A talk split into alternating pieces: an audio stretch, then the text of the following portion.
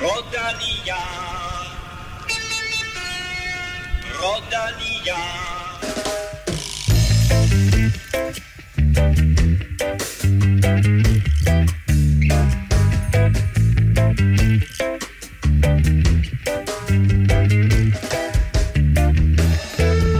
Årets første Grand Tour er i fuld gang. Når du hører dette, så er der kørt fem etaper, men øh, lige nu, mens vi sidder her og optager, så er femte etape faktisk i fuld gang. Den får du resultatet af sidst i udsendelsen. Og med det, velkommen til mine to wannabe italienere, øh, Kim Blesner og Stefan Djurhus. Det er vist mere fransk end Ja, det var lidt... Øh... Nå, Kim, hvad siger vi til uh, Giro-starten i Ungarn? Jamen, vi siger til, at øh, det synes jeg egentlig var meget fedt. Jeg synes, det var fedt, det der med tre så forskellige etaper. Øh, en, en poncheur, en enkeltstart og en, og en sprinteretappe, og, øh, og det blev øh, lige præcis de etapper, man havde, man havde forestillet sig. Og så selvfølgelig det her med, med sindssygt mange tilskuere ude ved, på, på ruten. Det er altid øh, det er en lille smule tradition, når man kommer, kommer ud i, i andre lande, ikke? At så, så møder man op, fordi man ved, at det er måske sidste gang, det sker.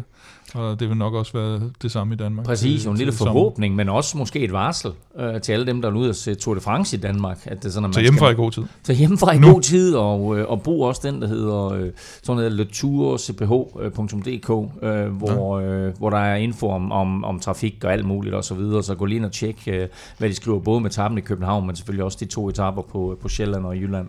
Øh, Stefan, øh, ikke noget Tour de France eller Giro-snak her, men det er jo ved at blive fast punkt, at jeg spørger dig til danske sejre. Har vi haft nogen siden sidst?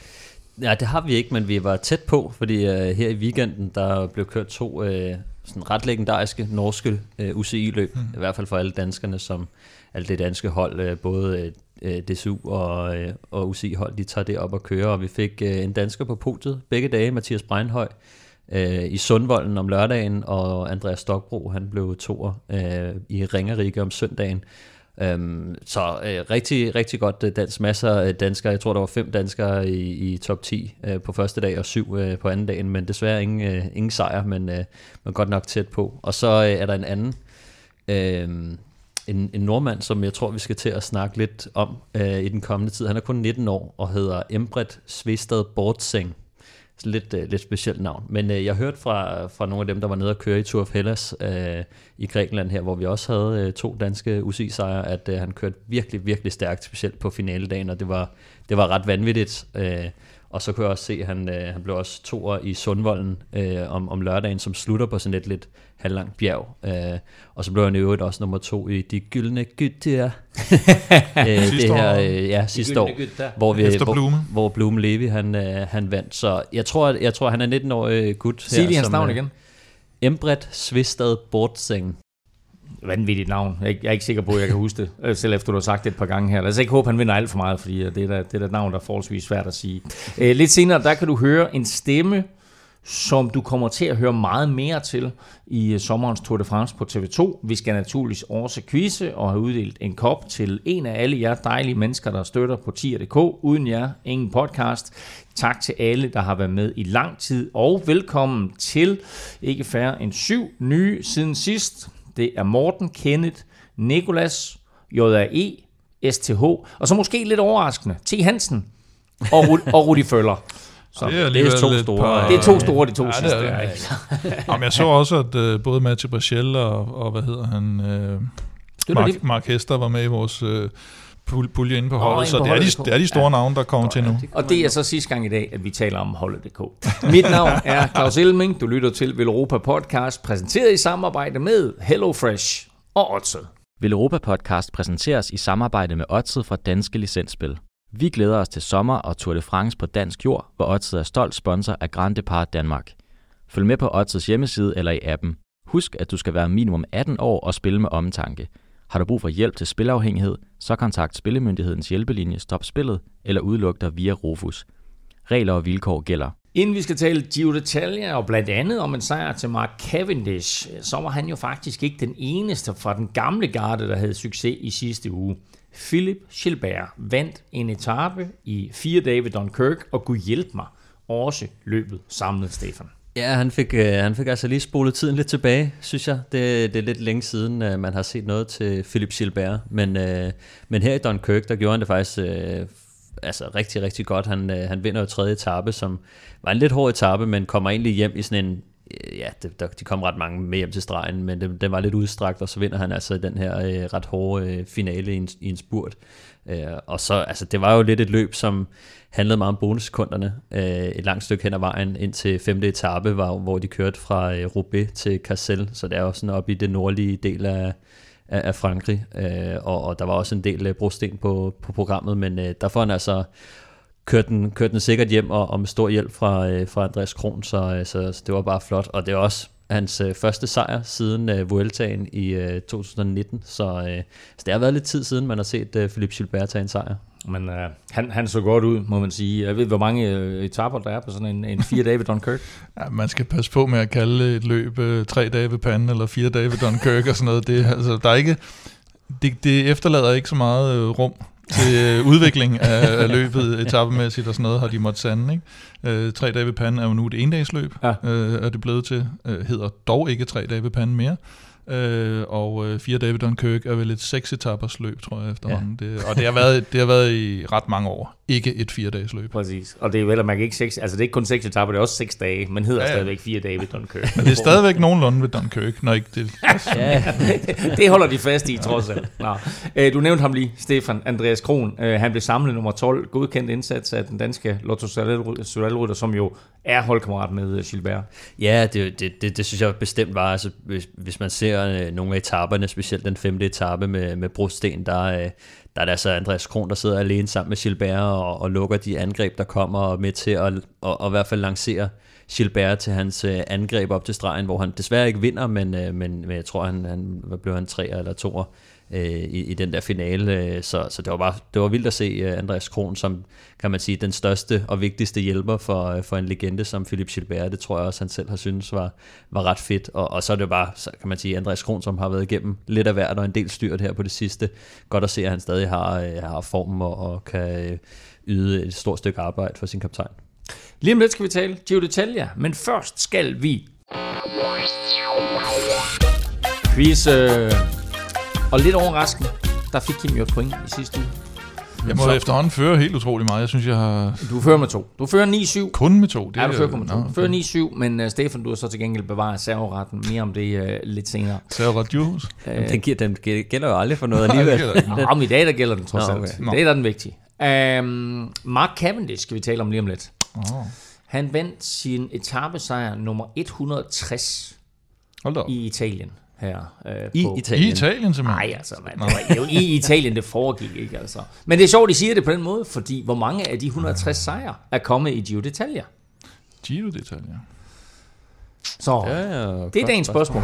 Det nævnte jeg i vores uh, Giro-optakt. Super. Det er nok derfor, han har quizzen jo. er spørgsmålet forstået?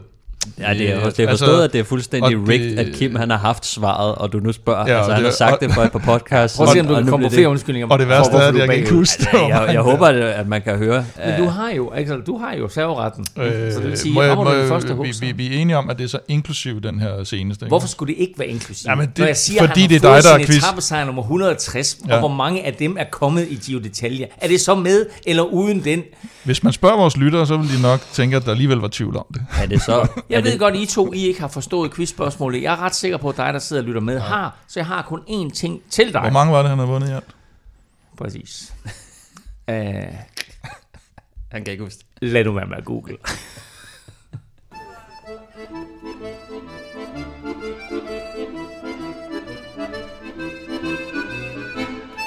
Gio d'Italia er nu tilbage i Italien, nærmere bestemt på Sicilien, men begyndte som bekendt med tre etaper i Ungarn, og første etape sluttede med en lang stigning op mod målstregen i byen Visegrad. Vinder blev Mathieu van der Poel, men med Magnus Kort ind på en flot fjerdeplads. Kort vender vi tilbage til senere, men imponerende af den flyvende hollænder.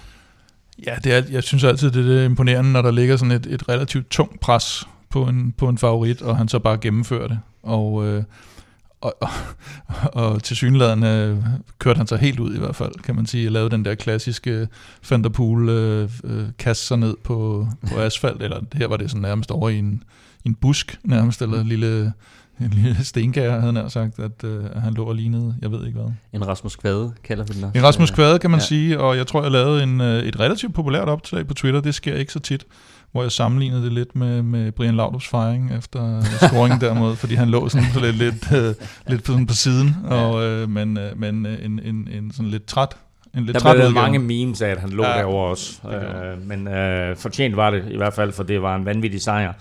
Han var favorit, og han levede op til det, op ad den der øh, stejle sidste stigning. Jeg var en smule bekymret for, om Eritreas stolte søn, Binyam Gemay, han kunne leve op til det store pres, men øh, han blev faktisk nummer to på etappen. Ja, jeg synes faktisk, han leverer en ganske, ganske flot etape. Jeg tror, øh, jeg sidder selv og er lidt i tvivl om, øh, om han er punchør eller sprinter. Altså, sådan, jeg har faktisk lidt svært ved at finde ud af helt, fordi han har gjort det godt i klassikerne. Han kan godt afslutte og sådan noget. Øh, og så det her var også for mig sådan en bekræftelse af, at han er, altså, han er en, en punchør over, over sprinter, og det synes jeg også, man, man kan se på den måde, han har, han har kørt på tidligere. Øhm, meget tæt på at tage etappen, som var egentlig sådan ret øh, skræddersyet til ham desværre. Så var der øh, en, en flyvende hollænder, der bare var øh, en, en lille hak bedre, og det, det er ingen skam at tabe til Van der Poel, fordi at, øh, han, øh, han er bare vild nogle gange, ikke? Så, øh, så, så, men, men altså, jeg tror, han, jeg tror, vi kommer til at se rigtig meget mere til Binyam Girmay, fordi han, øh, ja, han, han er deroppe med de bedste nu, øh, og det, det synes jeg bare, han bliver ved med at bekræfte. Der var også en flyvende australier, men det var desværre på en øh, lidt anden måde. Øh, jeg tror faktisk ikke, at Caleb Ewan havde vundet etappen, men lige da han laver sit sidste ryg kort før mål, der vælter han. Ja, nu ved jeg godt, du sagde, at vi ikke måtte snakke om holdet og sådan noget, men jeg havde jo lidt luret den der med, at han godt kunne øh, være med til sidst. Vi havde siddet og snakket lidt katte.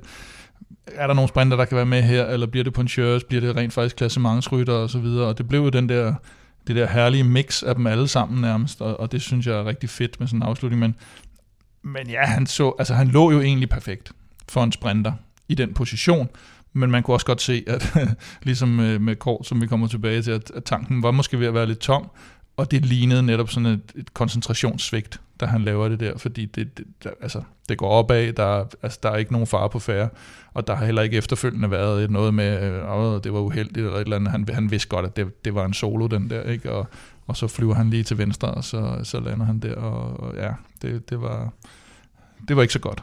Det var ikke så godt, og øh, han har faktisk måske været påvirket øh, af, af det styr tiden. Det kan vi også lige komme tilbage til. Mathieu van der Poel øh, vinder etappen, tager den første gule trøje, eller ikke gule trøje, øh, hvad er den lyserøde trøje, ikke?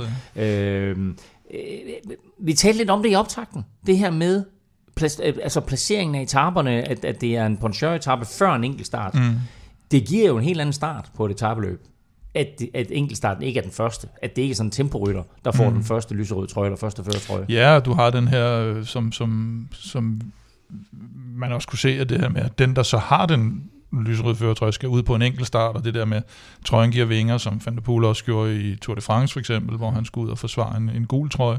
Her skulle han ud og forsvare en, en lyserød trøje, og, og man vidste godt, at det, det, det motiverede ham nok lige en ekstra gang, fordi han ved jo også godt, at den kommer han ikke til at have på hele vejen til, til Verona. Mathieu van der Poel vinder første etape foran Binyam Gemaier, og så med øh, Pello Bilbao faktisk på tredje pladsen, og så Magnus Kort altså øh, ind på øh, en øh, meget, meget flot øh, fjerdeplads. fjerde plads. Anden etape var så den her enkeltstart, blot 9 km lang, men mere tricky end sådan lige først antaget, og så endte det jo med, at det blev en lille britte, der snød alle de store favoritter. Ja, altså det var jo, altså, det var jo en kæmpe overraskelse øh, til at starte med, og, og lidt af et chok, fordi vi alle sammen sad og tænkte på, øh, nu er det Dumoulin og mm. Affini og de store tempostærke drenge, og, og så Altså man, jeg siger bare, at i sidste uge, der bringer jeg Simon Yates på banen, og jeg får, Ja, godt, nok, jeg får godt nok forviklet et eller andet med Schweiz rundt og Paris-Nice og så Ja. videre, men finder, finder da til sidst frem til, at det var i Paris-Nice, hvor han gjorde det godt. Og det bliver bekræftet af Stefan, og Kim, du snakker bare videre, du ved, du, du ved det er sådan, du ved, jeg føler, jeg, jeg var i gang med at sige, at Simon Yates, han kunne vinde ja. Den her etape, eller fald det- klare sig Ej, godt. det ville- Var det nogenlunde samtidig med, at du bragte den på banen med, at Dumoulin ville vinde Tour de France også? Ja, det var det omkring. Det var Jeg lige, det var lige der, var det ikke? Det var også der, hvor han snakker om Valverde i klassementet. Undskyld, godt. Simon Yates vinder. Ja. Ja, nej, men øhm, jo, kæmpe overraskelse. Øhm, altså, hvis vi lige tager det og, og, og bryder det lidt mere ned, så, så er det mindre overraskende for mig, øh, i forhold til jo, jo mere man ligesom dykker ned i det, fordi at det, det var en kort og teknisk enkeltstart, og med en lille stigning til sidst, så altså, jeg tror, jeg, jeg havde forventet, at vi ville se nogle overraskelser i forhold til, mm. hvem er i form, hvem er friske, hvem tør at satse lidt ekstra i svingene, hvem kan tokke sig bedst, øh, mm. og hvem kan fyre en, øh, en god stigning af til sidst. Øhm, så, øh, så, og så synes jeg også bare, at man skal huske, at det handler ikke bare om at køre høje watt, det handler om watt per frontareal, og så altså blandet med det her aerodynamik, ikke? så, øh, så det, det handler jo både om, hvordan, hvor meget man fylder i vinden, og hvordan vinden den, den glider af. Og da jeg hører øh, dykke lidt mere ned i det, så, øh, så kan man sige, øh, Simon Yates, altså udover at han har forbedret sin position på cyklen, hvor han har haft øh, tidligere italienske mester Marco Pinotti øh, til at hjælpe sig med det, han er også øh, sportsdirektør hos dem, øh, og han har fået nyt materiel fra Giant og KEDEX, som er deres, øh, deres sponsor på cykler og hjul. Øh, Øh, så har han også haft et øh, lidt hemmeligt våben i en øh, ny, et nyt skinsuit, som, øh, som der er blevet lavet over i, i Storbritannien hos øh, den øh, fabrikant, der hedder Vortex, som, øh, som altså er et øh, ret anerkendt øh, altså, øh, brand i forhold til det her aerodynamik, vi ser, at, at de popper meget mere op, de her øh, specielle øh, fabrikanter, som laver øh, specielt udstyr til enkeltstarter aerodynamik. Øh, og der er Vortec en af dem, der, der arbejder rigtig meget med skinsuits. De har arbejdet med uh, Team Sky, British Cycling, de har arbejdet med Aston Martin og, og Formel 1-hold også, uh, selvom de ikke navngiver uh, Formel 1-holdene. Men uh, de, uh, de har en vindtunnel omkring Silverstone, uh, hvor, de, uh, hvor de blandt andet tilbyder sådan nogle programmer, uh, hvor de garanterer aerodynamiske fordele og kan lave noget custom fitting og sådan noget. Men det, hvor at, uh, Simon Yates, uh, han har jo fået så en skinsuit fra Vortec, øh, og som ligesom er deres nye topmodel, øh, hvor at man kan spare en del watt øh, efter sine. Den her, det her skinsuit, øh, det, den koster i omegnen af 24.000. Så, øh, så det, det er altså ikke småpenge, de har givet for, for det, og de har endda, øh, de har endda tegnet Allé på, på den, fordi det er deres officielle mm. tøjsponsor. Så, så de har altså gået lidt udenom deres øh, normale tøjsponsor for at få øh, den her aerodynamiske fordel. Og det betyder rigtig meget. Altså jeg tror, skinsuitet, hvis du, hvis du ser på en enkelt startsrytter forfra, så, så det meste du ser, det er rytterens krop og, og hjelm. Øh, og, og skinsuitet betyder bare rigtig, rigtig meget. Så jeg tror faktisk, det, det er næsten det, det, det, det, der giver allermest, altså nærmest også over cyklen. Ikke? Så, øh, Men altså i en sport, hvor man leder efter marginal gains, der synes jeg, at 24.000 kroner, det virker som en, en ok investering. Ja, altså det er også det, jeg tænker. Mm. Altså de, de, de her Vortex har jo også nogle programmer. Det ved jeg så ikke, om Simon Yates også har været en del af, men de har altså det her program, som, øh, som jeg tror, øh, det koster øh, 50.000 kroner øh, hos dem, hvis mm. man skal være med i den her to timer i vindtunnel, og hvad de ellers øh, kan lave af 3D-målinger. Og, og altså, og sådan derude, at i, at det er peanuts. Altså, i, jo, altså, altså, i, i, forhold til, at du vinder en etape i Giroen. Det er jo det. Er jo det. Jo, altså. jo, og jeg kan da, kan da huske, øh, der var også, uh, Fuentes havde også et træningsprogram til 50.000. Det, var vist, det, det var vist bare euro. Det var euros, tror jeg. Det var bare euro, ja. ja det, det tror jeg lidt mere op. Ej, jeg tror, jeg tror, det er en god investering, og jeg tror, at uh, jeg synes, det var et, et smart uh, våben, og det skal jeg så lige med i historien, at mm. uh, han nok har, han har en ny position, bedre udstyr, helt nyt skinsuit, mm. som er i, i top, top, top klasse. Uh, det, ja, det, det, fik, det, det gør og så fik uh, både selve ruten ned i byen, og, og stigningen fik i hvert fald mere betydning, end jeg havde troet. Jeg troede godt, mm. at min forventning var, at de her enkeltstartsspecialister, at de godt ville kunne, kunne køre med om sejren på, på den rute, som den er, fordi altså, byen er det jo altid teknisk, men, øh, men den kombination af de to ting, den, den gjorde det simpelthen for hårdt for de her Altså også nogen som Dowsett eller Ludvigsson eller alle de her typer der, de var jo ikke i nærheden af at, at vinde noget som helst. Nej, bestemt ikke. Og jeg tror også, det er derfor, at vi skal til at... Altså, Giroen, den slutter også med, med en 17 km enkeltstart, så jeg tror også, det bliver en fordel for, for Simon Yates. Det her setup, øh, mm. det, det kommer også til at hjælpe ham, hvis han skulle komme lidt, lidt i problemer eller, eller kæmper, men om en samlet sejr i Giroen, så, så det her hemmelige våben tager han altså med sig videre. Det kan være, de andre de lige køber lidt, uh, skal ud og købe for 24.000 kroner skinsuit. Det kan være, at Paul han lige får fløjet noget ind på en motorcykel. Af, hvad var, det, var, det, var, var, det, var det Tour de France sidste år, eller var det, hvad var det Vuelta, hvor, hvor der var nogen, der hentede nogle Ja, det var Van der Poel i Tour de France. Ja. Tour de France, ja, det er rigtigt. Hvor han fik kørt uh, et julesæt op fra Andorra ja. hen over natten. Præcis. Nå, Yates, han vinder enkeltstarten. Det gør han tre sekunder foran Mathieu van der Poel, der som Kim sagde, fik vinger, og dermed forsvarede sin gule fører tror jeg, så ind på tredjepladsen, der kom øh, Tom Dumoulin, Mathias Gjelmose blev bedste dansker 29 sekunder Du vil efter. gerne have, at den skal være gul før, tror jeg. Åh, oh, for det, det, er bare, det, det, det, det er sådan en føretrøje gul, det ligger bare sådan ja, ja. så smukt sammen. Lysrød føretrøje selvfølgelig i, øh, i, i Giroen. Uh, Mathias Gjelmose blev et bedste dansker som nummer 21. Uh, tredje etape rundt om Balatonsøen uh, var sådan set uh, mere eller mindre totalt ligegyldig for alle andre end feltets hurtigste rytter. 200 km ungarsk ørkenvandring i et stadig tempo, indtil Mark Cavendish blæste over stregen som den første. Ja, det var, øh, altså, det var, det var virkelig flot øh, styret af Quickstep. Altså, jeg synes, de havde, de havde rigtig godt styr på det, rammer fronten på det rigtige tidspunkt, øh, kører stærkt, og det er Mørkøv, der får lov at levere Cavendish øh, til det aller sidste. Og øh, Cavendish åbner en lidt lang spurt, synes jeg. Altså, det, var noget af en masse P-åbning, han ja, fik lavet der. sige. Ja. Altså, øh, det var jo ja, lidt 300 meter eller sådan noget lignende, øh, som er ja. sådan en rigtig Petagi, Cipollini-agtig spurt, øh, som jo ikke er det, vi kender Cavendish for. Øh, men, men man kan også sige, at det gik lidt nedad, øh, ned til stregen, så de kom ind med, med rigtig høj øh, fart på, og, øh, og det, var nok, det var nok det, der gjorde, at øh, hvis der havde været lidt mere modvind, eller, øh, eller den havde øh, fladet ud lidt før, så, øh, så kunne det måske godt have set svært ud for ham. Men, øh, men, men rigtig flot af Cavendish, og, og bare viser, at han, er, han, han kan sig stadig, og det synes jeg, det synes jeg bare er mm. vildt, at, øh, altså for hvert år, der går, øh, altså kan man sige, jeg husker stadig tilbage på Bahrain-tiden der, hvor han havde kørt til sidste cykelløb, han kunne ikke få en kontrakt, så tager Quickstep ham ind sidste år, og så, øh, så leverer han bare topklasse sidste mm. år, og, og gør det så igen i år, hvor han også får en etårig kontrakt, øh, hvor han skal bevise sig selv lidt, ikke? Til gengæld synes jeg, at Lotto fejler øh, totalt grumt. Altså, de har jo faktisk øh, et rigtig godt lead-out, øh, og en øh, sprinter i Caleb Ewan, som jo var stor favoritten. Mm. De, øh, de ramte aldrig rigtig fronten. Var han, var han mærket? Vi talte lidt om det i starten. Var han mærket? Nu kan vi sige, nu har vi, nu har vi jo så set øh, lidt af en etape i dag, i hvert fald stigningen i dag, hvor han også øh, er ude i problemer, så der, det, det, det lugter lidt af, at han må være mærket. Jeg ved så ikke, om det er mentalt, eller om det er fysisk, altså han er på mærket. dagen, når man ser ham, han, bliver, han ender som nummer 8, men mm. øh, når man ser hele holdet, de sidder bokset inde, og øh, de på intet tidspunkt, så prøver de at lave, gøre noget drastisk for at komme frem i, i bussen. Mm. Øh, de mister hinanden, altså Roger Kluge og øh, Rüdiger Selig og, og Caleb Ewan, de mister hinanden på et mm. tidspunkt også. Og det virker som om, de bare slår ud med, altså de slår bare ud, og så kan man se til allersidst, Caleb Ewan, han kører en siddende spurt, mm. øh, og øh, kommer faktisk blæsende frem til allersidst, øh, hvor vi kan se de her de her syv rytter, øh, de sidder meget tæt, altså top 7, mm. og så kommer han lige op i bunden af dem og bliver nummer 8. Øh, men altså for mig at se, at han kom frem og blev nummer 8 øh, så langt tilbage fra, og den fart han kom med, det, det viser altså, at han havde noget at skyde med, og det er bare en kæmpe fejl for, for deres lead-out, at de, mm. de aldrig kom frem.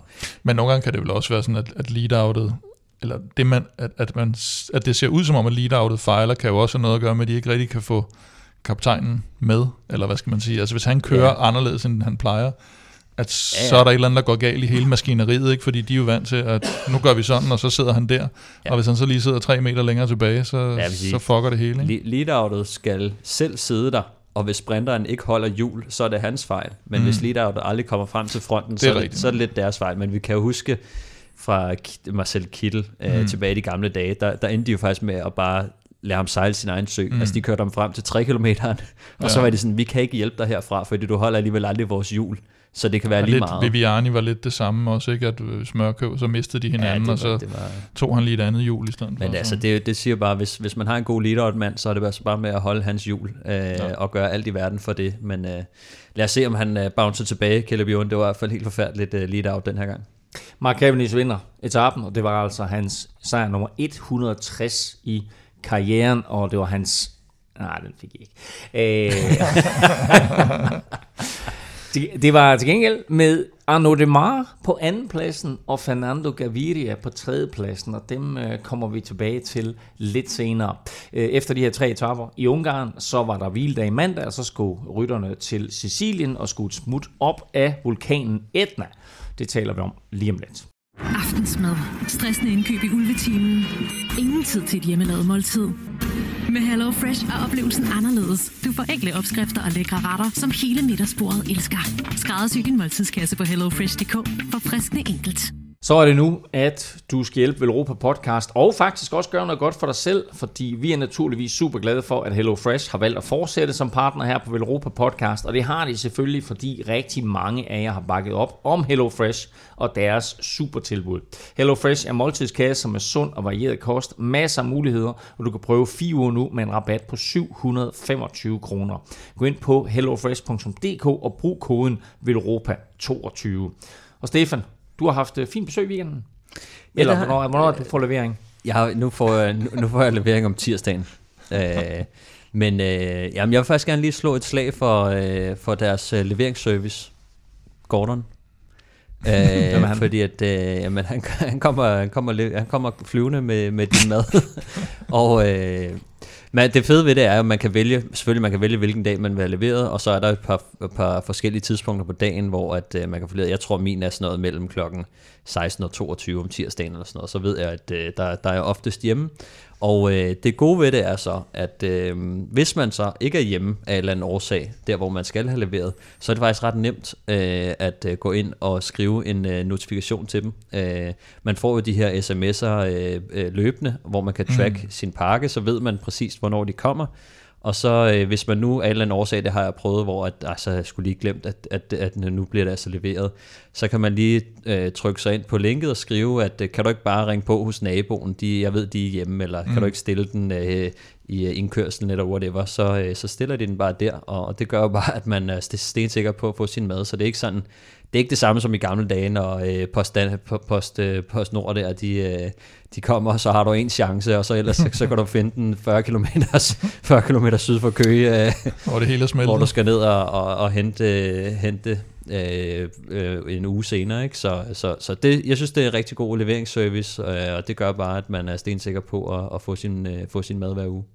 Og skulle du være i sådan et uh, italiensk mode i øjeblikket, så er der jo masser af muligheder for at uh, bestille italienske retter inde på uh, HelloFresh. Der er simpelthen uh, et hav af forskellige muligheder derinde. Der er både asiatisk og fransk og dansk osv., og naturligvis også uh, italiensk. I næste uge kan du for eksempel få en cremet bacon tortelloni. Den tror jeg, vi, eller den tror jeg, Emil lavede til mig her ja? sidste uge. Den var, var, god. Den var god.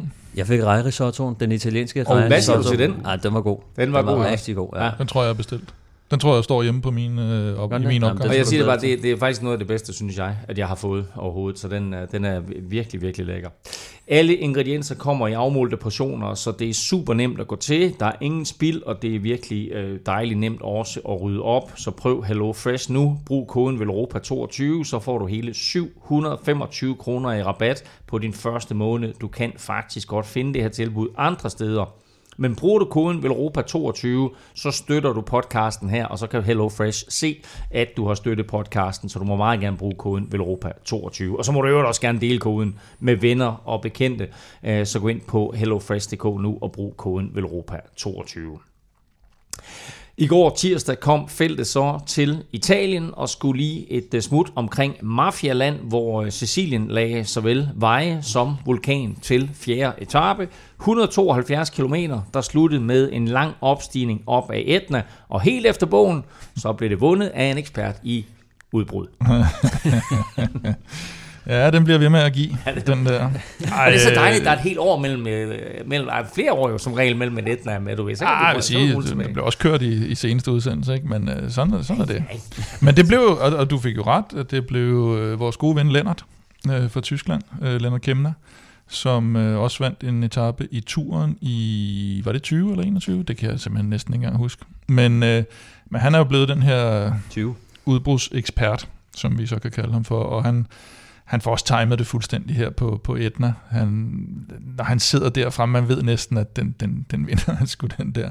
Øh, Juan Pedro Lopez øh, lå, lå længe ude foran, øh, men, men man kan bare se, hvordan han har disponeret kræfterne fuldstændig rigtigt på den her lange, men ikke så stejle stigning. Den var jo plus 20 km, ikke? Så, så man skal ikke... Øh, man kan godt komme tilbage et par gange. Ikke? Rein Tata med, der bliver tre og kommer kommer tilbage efter og så ud, som om han nærmest var eksploderet undervejs. Så, så flot, øh, og ikke særlig uventet sejr faktisk til, til Leonard Kemner. Nej, jeg, jeg vil sige, det var meget køligt af Leonard Kemner, fordi at, øh, at Juan Pedro Lopez, han fik jo et ret stort øh, forspring på et tidspunkt, ja. øh, og da Leonard Kemner først satte efter, så kunne man godt se, at øh, han havde så lidt mere tjek på det, end, øh, end det lige så ud til at starte med. Mm. Øh, så det var rigtig godt øh, hævet ind af ham, og øh, så var det lidt sjovt, at de snakkede om den der øh, om de havde øh, aftalt sejren, eller om de ikke havde aftalt den. Han sagde, det var en, øh, de ikke havde havde, øh, var det The Unspoken et eller andet. Og, så. de, de talte i hvert fald lidt sammen, så man, og, ja. og nikkede lidt. Og man kan han, sige, han, han der, sagde, der var en stiltigende aftale mellem ja. ja, fordi jeg vil sige, det så, altså føringsarbejdet så, havde nok set anderledes ud, hvis ikke de havde aftalt noget, lad os sige det sådan. Ja, jeg tænker også, at øh, ja. hvis, hvis ikke de havde fået klappet den hurtigt af, så tror jeg gerne, han ville have sat sig på dæk. Øh, ja. Men alligevel så kommer de rundt i det sidste sving der, ikke? Altså, Kemna, er ind først, ja, og så Juan Pedro Lopez øh, bagved, som jo er lige ved at styre faktisk. Ja. Og Kemna får så et forspring på en, på en 5-8 meter aktie, eller andet, kører først ind hos mm. Der slår Lopez stadigvæk i styret. Jo, men altså, det, er det skuespil? Ja, det, det, det, det kunne det sagtens være. Ikke? Øh, der er jo heller ikke nogen grund til at slå i styret, når han ved, at han har, har fået den lysrøde føretrøje. Det er jo der, hvor det giver mening. Det giver rigtig, altså alt giver mening for dem at aftale det sådan her. Fordi Kemner får etappesejren, Lopez får den lyserøde føretrøje, og de har vel at mærke, at hvis nu de var 5 minutter foran, så var det noget andet, så kunne de sidde og bitche lidt om det. Men her har de jo regnet Tarter med liggende omkring 30 sekunder bagved, så de kan ikke begynde at sidde og lege, lege kat og mus altså, der. Der er to muligheder. Den ene er, at øh, Lopez havde tænkt sig, fuck, øh, Lennart Kemna. Mm. Altså, hvor han har tænkt, jeg sagde bare noget, og så vil jeg gøre noget andet. Det er en mulighed. Den anden mulighed er, at øh, han tager en hurtig beslutning, som han ved, sportsdirektøren ikke er helt enig i, og derfor så prøver han at lave lidt skuespil over for sportsdirektøren, fordi at Altså, det, det, det, det var jo lidt, altså sådan, øh, som, at selv Kemner, han siger det efterfølgende, det afslører ham jo bare lidt. Altså, han, han kunne, det havde været federe at køre op til bilen og være sådan, jeg gjorde mit bedste, og jeg prøvede, og så ja, kiksede det, og jeg, du ved, fordi at det er sådan en ting i, i cykelverdenen, så øh, det, der er høj respekt omkring det der med at være sådan en type, der kun går efter sejren. Det er da sådan mm. lidt ekstra sejt at være sådan, jeg, jeg går kun efter sejren. Ikke? Ja. Øh, sandheden, den er ofte lidt noget andet, øh, men... Øh, Især men, når det giver rigtig god mening, som her. Ikke? Ja. Altså det, det, og, det, og det er jo også det, så kan man sige, hvad er det sådan noget aftalt, det er jo også bare noget med, at at det netop bare giver helt utrolig god altså mening for alle parter. Ja, det her det er jo en win-win jo. Ja, ja. Altså, det er fint nok, at han, han, altså man kan sige, øh, han har ikke en etappesejr på sit CV endnu, men han har til gengæld en lyserød trøje, ja, som han har kørt i nu øh, her hele, hele dagen på femte etape. Ja, det er jo også kæmpe stort. Til gengæld så synes jeg også, uh, Mauri van Sevenent, synes jeg også lige, vi skal uh, bare lige hurtigt knytte en kommentar til, uh, hvor, hvor tosset det var kørt uh, af ham. Han tager mig, han er gavmild, ikke? Både fra starten af, da de ja. skulle, da de skulle uh, i udbrud, der sidder han og lukker huller og kører med i udbrud og bruger tonsvis af kræfter på det der og mm. han var også super aktiv i, i gruppen og på Etna, og, og der, altså sådan, det, det giver sig selv, at uh, medmindre han uh, bare er 10 gange bedre end de andre, altså det, det er bare sådan noget, hvor man sidder og tænker, hvad fanden laver du? Altså også mm. den, og især når han har den stil, han har, hvor det ser, det gør jo ondt at se ham køre på cykel, altså øh, fordi at, ja. det ser ud som om han lider så meget, som han hugger. Ja, han, øh, han, kører, han kører cykel ligesom Rasmus Falk spiller fodbold, ikke? Altså, det, det, der bliver brugt utrolig mange ressourcer på ikke særlig meget. Ja. Men også i forhold til... Det, det er så godt et billede, det der kigge Men øh, nok om det, ja. men tilbage til, øh, til vores ven Lopez her, fordi ham øh, har man måske undervurderet lidt, øh, kan man sige. Han, eller jeg kunne i hvert fald ikke huske, at han var blevet 13 sidste år i Vueltaen faktisk, og bliver tre i ungdomskonkurrencen, kun slået af Gino Meter, ikke en banal. Det er, mm. det er også sådan okay kørt. Det er ret stærkt, ja. så, så ham skulle man måske have haft et, et, et, et lille godt øje til der, men, men var selvfølgelig en af de typer, som, som man havde set sammen med netop Tata med og Fansemen, altså at kunne gå med i en slags udbrud som det her øh, og som jo fik lov at køre, fordi øh, Yates, som, øh, hvad hedder det, øh, som egentlig lå til at overtage trøjen, mm. hvis Van der Poel tabte den, som alle regnede med, øh, ikke rigtig øh, var interesseret i det, og i øvrigt også var, var involveret i et lille bitte Men, men så, så, så lad mig lige spørge, ja, det kan vi lige komme tilbage til også, øh, lad mig lige spørge om noget her. Han, han taber 11 sekunder på enkeltstarten, den første enkeltstart, som godt nok kun er 9 km og så videre. Det taber han, han, han kommer ind 11 sekunder efter Simon Yates.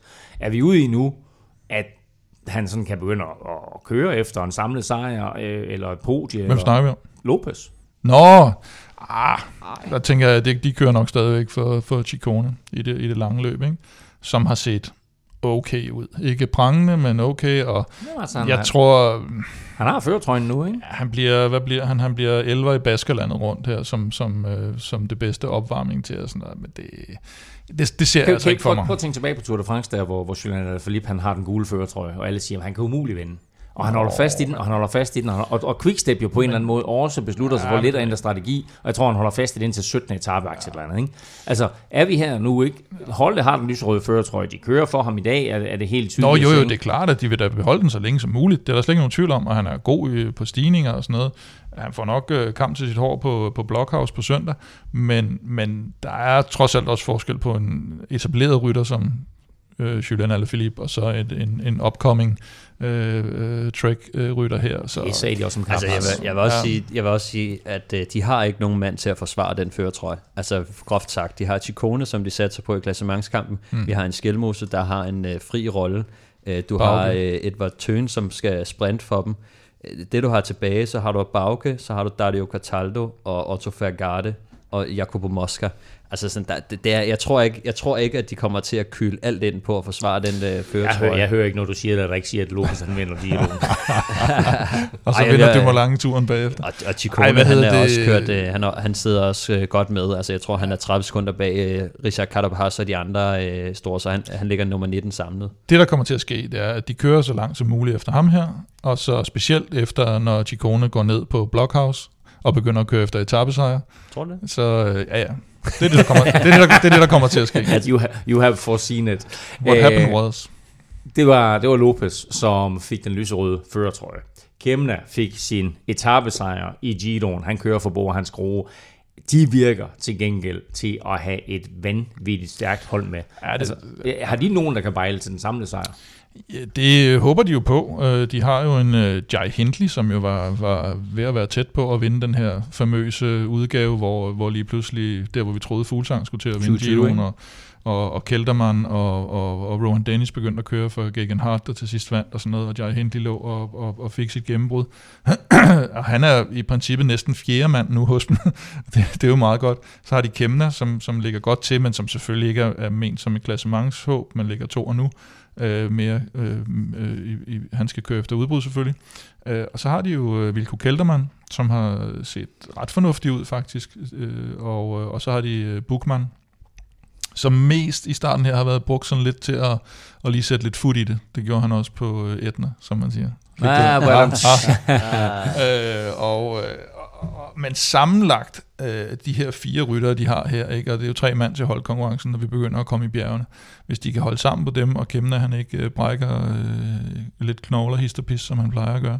Nej, ikke Kemna, hvad er det, Kælderman øh, Gud forbyde det, så, øh, så, så synes jeg, de ser stærke ud, og så er det måske sådan nogen som Bahrein, der, øh, der, der ligger, og, og, og, og selvfølgelig øh, enige også, men de plejer at skifte lidt i toppen.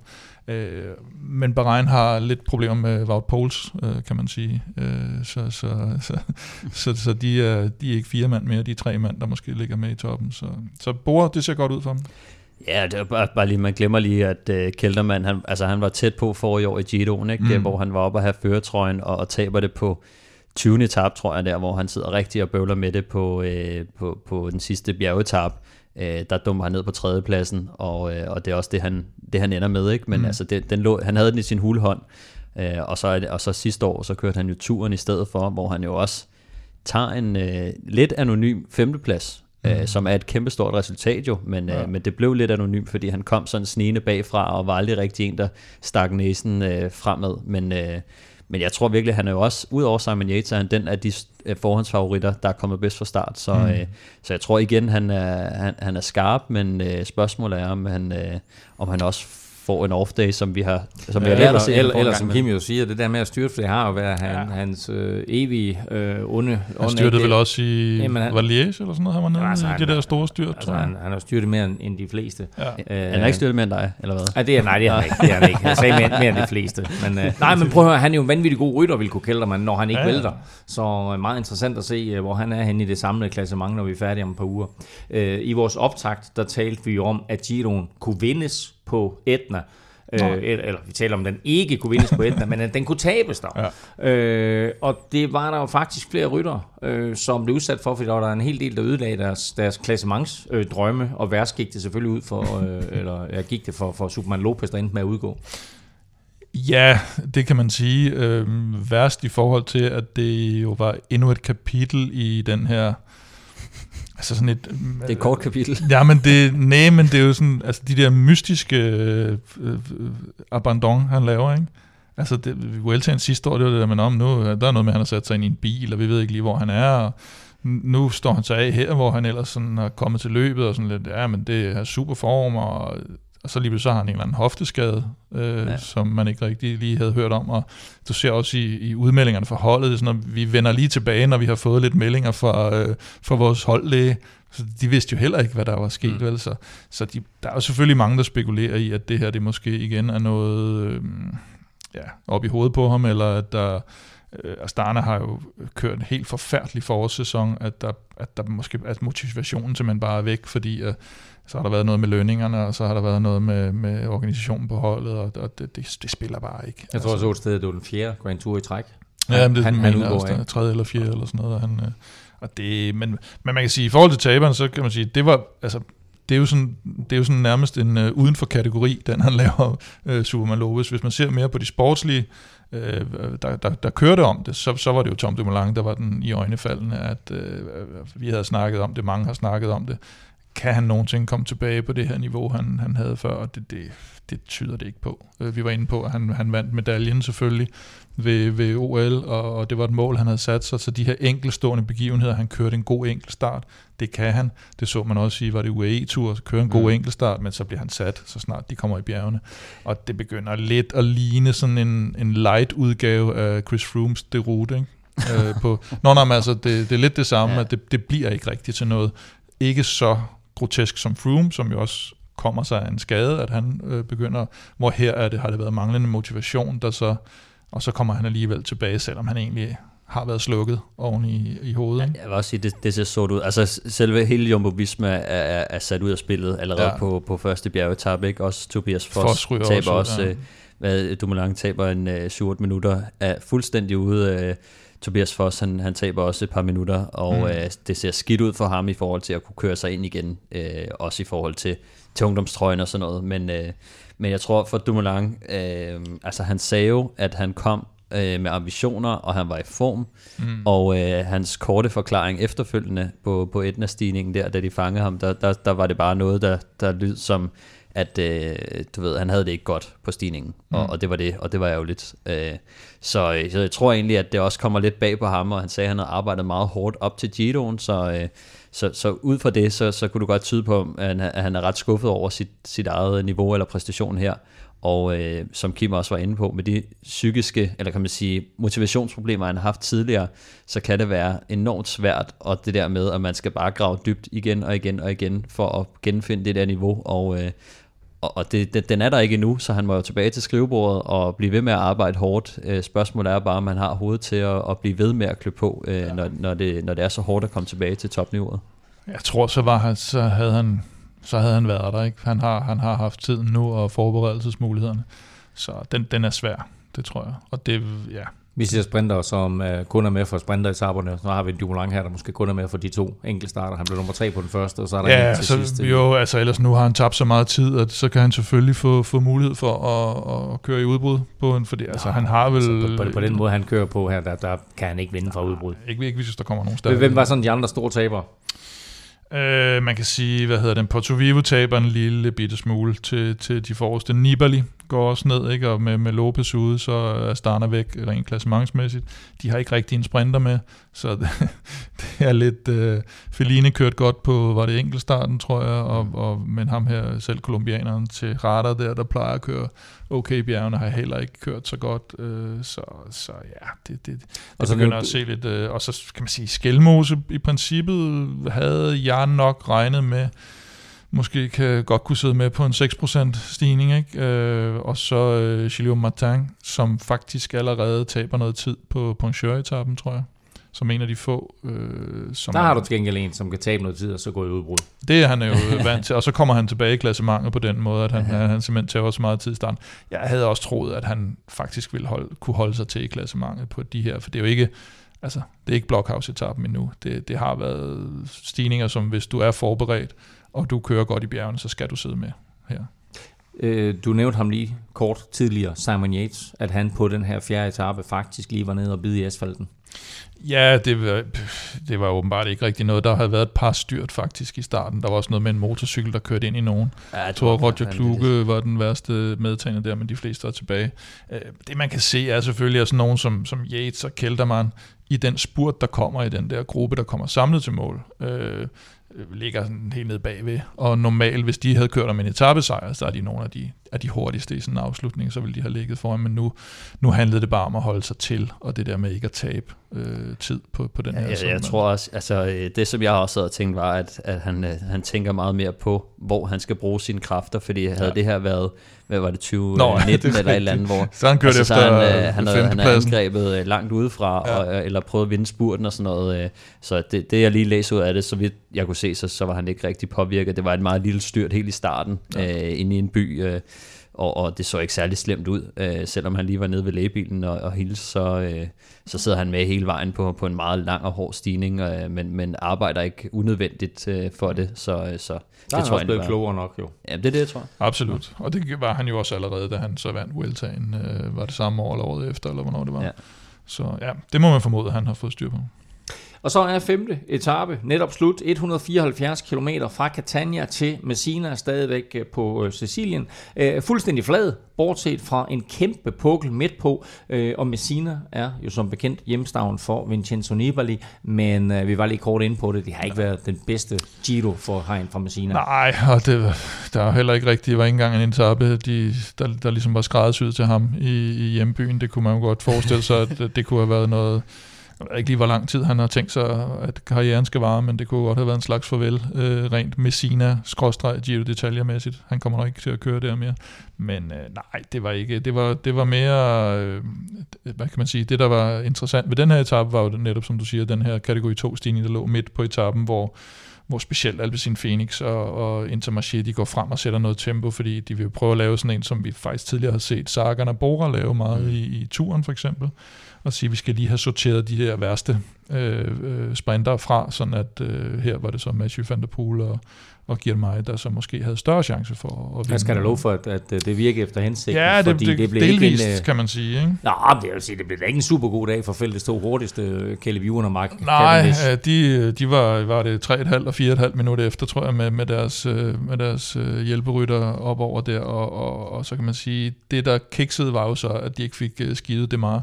Eller det gjorde de, men uh, han var kun lige godt et minut efter, og, og som Stefan også har været inde på i, i vores optag, så har han nogle rigtig stærke hjælperytter. De, uh, han mistede så Guarnieri, tror jeg, på, på stigningen også, men mm. de andre får kørt ham frem i feltet igen, og det, det var meget godt, de altså fik det, gjort det. Det, det overrasker mig faktisk rigtig meget, at, uh, at de satte det der angreb ind, fordi der var så langt hjem. Ja. Altså, der er 100 km hjem fra toppen af, og, og 90 af dem 75 cirka... eller sådan noget nede i dalen eller sådan ja, noget. Ja, der, der, der var i hvert fald rigtig lang vej hjem, så jeg tænkte, hold kæft, det er, det er, noget, det er noget af en opgave. Det er noget sådan noget, som øh, mm. Matthews også har brugt sit hold meget på, i, i takt med, at de søgte efter nogle etappesejre, ikke, ja. og han bare ikke var hurtig nok.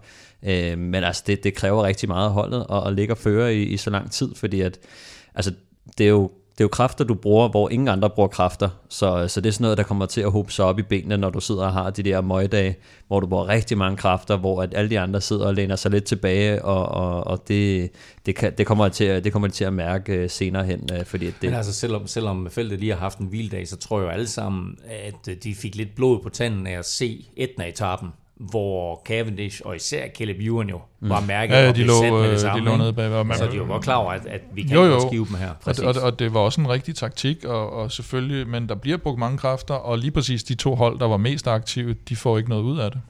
Øh, hverken Intermarché eller, eller Alpecin Phoenix, de får ikke et, øh, et podieresultat med. Det, man kan sige, de, de, fik, de, fik, øh, de fik de andre med på ideen. Mm. Altså kan man sige, da Dimar han kommer op, der er Francis Ducheux også ret hurtigt til at ja. sætte sig frem og sige, det her, det er en god idé, at nu sidder vi lige pludselig godt ja, i det, hvis, øh, hvis vi kan få øh, Caleb Ewan og, og Cavendish til at, ja. eller kan køre dem ud af lystavlen, så, så for dem at se, så, så, var, det, så, var, det jo, så var det jo rart nok, men jeg, altså... De lavede det, egentlig et forarbejde for, for Israel og, og UAE og, ja. og Francis Ducheux, ikke, som, som tager på de pladserne, ja, og så sige, gjorde de det færdigt. Det, det, er ikke, det er ikke nogen svære, altså, jeg vil, jeg vil sige, det er ret svært at, at skille sig af med Demar, øh, Gavidia og, øh, og Arnit Solo, det er sådan lidt on-off, men ja. øh, der er Phil Bauhaus Niederhaus også, ikke? Øh, som også er en af de hurtige, som faktisk er ret stærk, når, øh, på, når ja. det går opad. Altså, øh, og, og det tager bare rigtig meget øh, at, at skille sig af med dem der, så de, de fik altså ikke helt øh, gjort arbejdet færdigt, fordi at, øh, der kom stadig en del af de hurtige herrer med til stregen. Francis de Jeux, jeg ved ikke, om I ved det, men det er sådan et spil på heste, det er et firma, mm. FDG. Lotteri. Francis, ja, præcis, lotteri på heste, eller spil på heste. Uh, og man siger, at de fik sat alle de rigtige heste frem til at køre det meget tilbage til feltet, og det hele det så skulle afgøres. Så var det kunne hjælpe med det var, der var fælles hurtigste hest, mm. og øh, du var lidt inde på det i vores optag, Stefan, jeg tror alle sammen vi på en eller anden måde har håbet, at Demar kunne komme tilbage blandt de allerbedste. Nu er han der. Ja, jeg troede ikke rigtigt på det. Nej, altså jeg vil sige, øh, altså ud fra hans resultater i år, øh, det er jo ikke fordi, han har haft øh, et, et prangende forår, men jeg synes, i, i nogle hårde løb, øh, har han alligevel vist sig at, at være fremme. Det nævnte jeg også mm. med, med 10. pladsen i Milano Sanremo og 6. pladsen i, øh, i uh, Brygge de Panne. Så, mm. så altså, det, det siger bare for mig, at selvom sejren ikke lige har været der, så, øh, så har han alligevel haft god form. Og så på sådan en her etape, hvor at du netop skal have uh, god form, og, og, øh, og vi, vi slipper af med dem, som har allerhøjst topfart, øh, der, der, der ligger det altså ret godt til, til en mand som Demar. Og med de med de hjælper, han har, øh, så, øh, så, så er det virkelig flot, og får også bare kørt ham perfekt frem. Selvom de mm. har mhm. været på arbejde øh, mm-hmm. efter stigningen og været frem og føre, så, øh, så havde de altså også overskud til at levere ham perfekt til spurten. Og han så faktisk ganske overlegen ud i spurten. Nu ved jeg ikke, hvem er hans, hvem er hans øh, sidste øh, hjælperytter, der skal levere ham. Ja, det er normalt, at det er Guarnieri, men her har det formentlig været Singledam, tænker jeg, ja. øh, uden at, uden Fordi at han, han det. ligger og giver den fuld spade Singledam. Mm. Og så ser det ud som om, at øh, Demar han bare ligger bag ved ham sådan lidt på frihjul. Og mm. da han så tænker, så nu er det ved at være, så sætter han den i 6. gear, og så øh, han, han vinder med en cykellængde. Så det er ganske ja, Gavile kommer, kommer lidt tæt på til sidst, men, men der, der ved han jo også lidt, at han har vundet øh, det meget. Den var, den var relativt overbevisende, det synes jeg også. Og med Caleb Ewan og, og, og, hvad hedder det, Mark Cavendish ude, så er han jo også i topform normalt den stærkeste. Jeg var bare i tvivl, om han kunne finde tilbage til den topform. Og jeg vil også sige, med den her finale, vi, vi så i dag, øh, den var lidt hårdere, end øh, vi egentlig havde forventet, fordi der var øh, noget, hvor den, øh, øh kan man sige, mm. sådan en øh, lidt en falsk flat, øh, hvor det, det steg lidt op til sidst, og der var også øh, nogle skarpe sving øh, tæt på stregen. Mm. Og det er jo bare noget af det, der betyder øh, meget, at man sidder forrest, og man har et lead-out, fordi at øh, dem, som jo længere tilbage du sidder, øh, jo mere skal du ligesom hente efter et sving, ikke? fordi det, det er sådan lidt harmonikaagtigt, at øh, du bliver nødt til at give den ekstra gas efter svingene for at hente øh, dem, der kommer først igennem. Så, så, så det, det, det er også bare stor gave til, til holdet, og derfor måske, at øh, en mand som uh, Van der Poel, han, uh, han røg lidt ud af lystavlen, fordi at ja. man skal bruge mange kræfter, hvis man ikke sidder i de ideelle positioner. Og, han sad ikke godt på han, opløbsstrækningen. Nej, så, så, så det er også, altså det tror jeg, han, han havde ikke ret mange rytter tilbage, og, og, til Nej, han kommer sig. virkelig ud og æde noget vind der, ja. ikke? Øh, flere omgange. Og det, det kan man ikke. Men jeg har lige et hurtigt spørgsmål her, Stefan, fordi øh, opløbet der bliver nemlig øh, lidt sjovt omkring det der sving, hvor det er klart, at man vil gerne igennem det sving som en helhed, og man vil gerne have nogle rytter foran sig til at køre et, et, et lead-out. Der, ligger, der kommer faktisk to rytter igennem svinget først. Blandt andet en Francis de rytter, og så kan jeg ikke huske, hvem den anden er. Jeg tror, det er Consoni, der, der De ligger. to har et forspring på 20 meter. Ja. Mm. Og alligevel, så kigger de sig begge to tilbage over skulderen, fordi de tænker, vi skal køre lead-out for nogen. Jeg er tror... der ikke nogen som helst chance for, at man bare siger, fuck it, vi kører. Nej, fordi uh, Consoni tror jeg faktisk, han, han vil jo gerne spurte selv. Ja, han har bare fulgt med der rundt, har bare kommet godt rundt i svinget, og altså, Francis de Sjørytteren, han, altså, han tænker jo, hvor ja. fanden er det meget henne? Francis... Ja, nå, jamen, altså, prøv, jeg tænker bare, at de er igennem det sving, og de har, de har ja. faktisk et, et okay forspring. Altså, jeg ved godt, at der er et par hundrede meter og så videre, ikke? og mm. formodentlig så kommer de hurtigste overhaler dem. Man kan sige, men hvis... er det ikke bare det her, hvor man tænker, okay, nu kører jeg bare? Jo, men hvis det nu havde været Ballerini, og, og som kommer til at spurte for Quickstep, og Consoni, der havde haft det forspring, altså to sådan kaptajner eller sprintkaptajner, der i det, i det moment der, så kan de jo godt sådan vurdere, okay, lad os give det en chance sådan lidt Søren krav i en, i en finale, ikke? og vi, vi kører bare derud af. Men i det, at det jo er en hjælper for Demar, der ligger for, så kan han jo enten, hvis han begynder at køre med der, så trækker han egentlig bare Contoni med hjem til en sejr. Fordi han, øh, han, han går, øh, går ikke ud og, og laver noget Contoni, fordi han tænker også, hvis jeg skal ligge herude og arbejde, så, så ryger jeg bare ud i vinden her, og så har jeg ikke en chance i spuren, så jeg, jeg vil egentlig hellere glide tilbage og lægge mig ind på jul i nogle ja, det var for tidligt for Consoni at køre, og, Ja. ja. og Francis de Sjørytteren havde set, at øh, han havde ikke de meget med. Ja. Ja. Det, det var selvfølgelig, Consoni havde synes det var fedt, hvis han ikke havde opdaget noget. Ja, det er klart. videre, men- havde fået 500 Men meter. øh, altså, det, det sker en gang imellem. Øh, altså, Mads Wirtz, han gjorde det rigtig meget øh, hjemme i Danmark, da jeg kørte mod ham, øh, eller i, i nogle øh, udenlandsløb også, hvor de, øh, hvor de lavede den frække, hvor at, Mm. at Wirtz så ud til at være lead-out-manden, og så når de kører rundt i sidste sving, så ham, der, der ligner sprinteren, der sidder bagerst, Stopper han, han tager bremsen og kører Ja. langsomt gennem svinget, og der, der, klokker, der fyrer Wirtzen bare afsted, og den, den, jeg tror, han vandt et par løb på, på det øh, dengang. Han, blandt andet tror jeg, det var, hvad fanden var det? Var det U23 DM den ene gang? Mads og P. og sådan. har også lavet den øh, på et tidspunkt. Ja, ja, den, det er, den er rigtig fræk. Øh, Jeg tror faktisk også, øh, det år, hvor at øh, Mørke han vinder på Frederiksberg-etappen, den kørte jeg nemlig også. Mm. Der havde de, øh, hvad hedder det, der havde de Mørkøv som lead-out for, øh, for Matti, og så øh, var det Jay McCarthy, der, øh, der bremsede lige, lige op af, af langsiden på Frederiksberg Allé.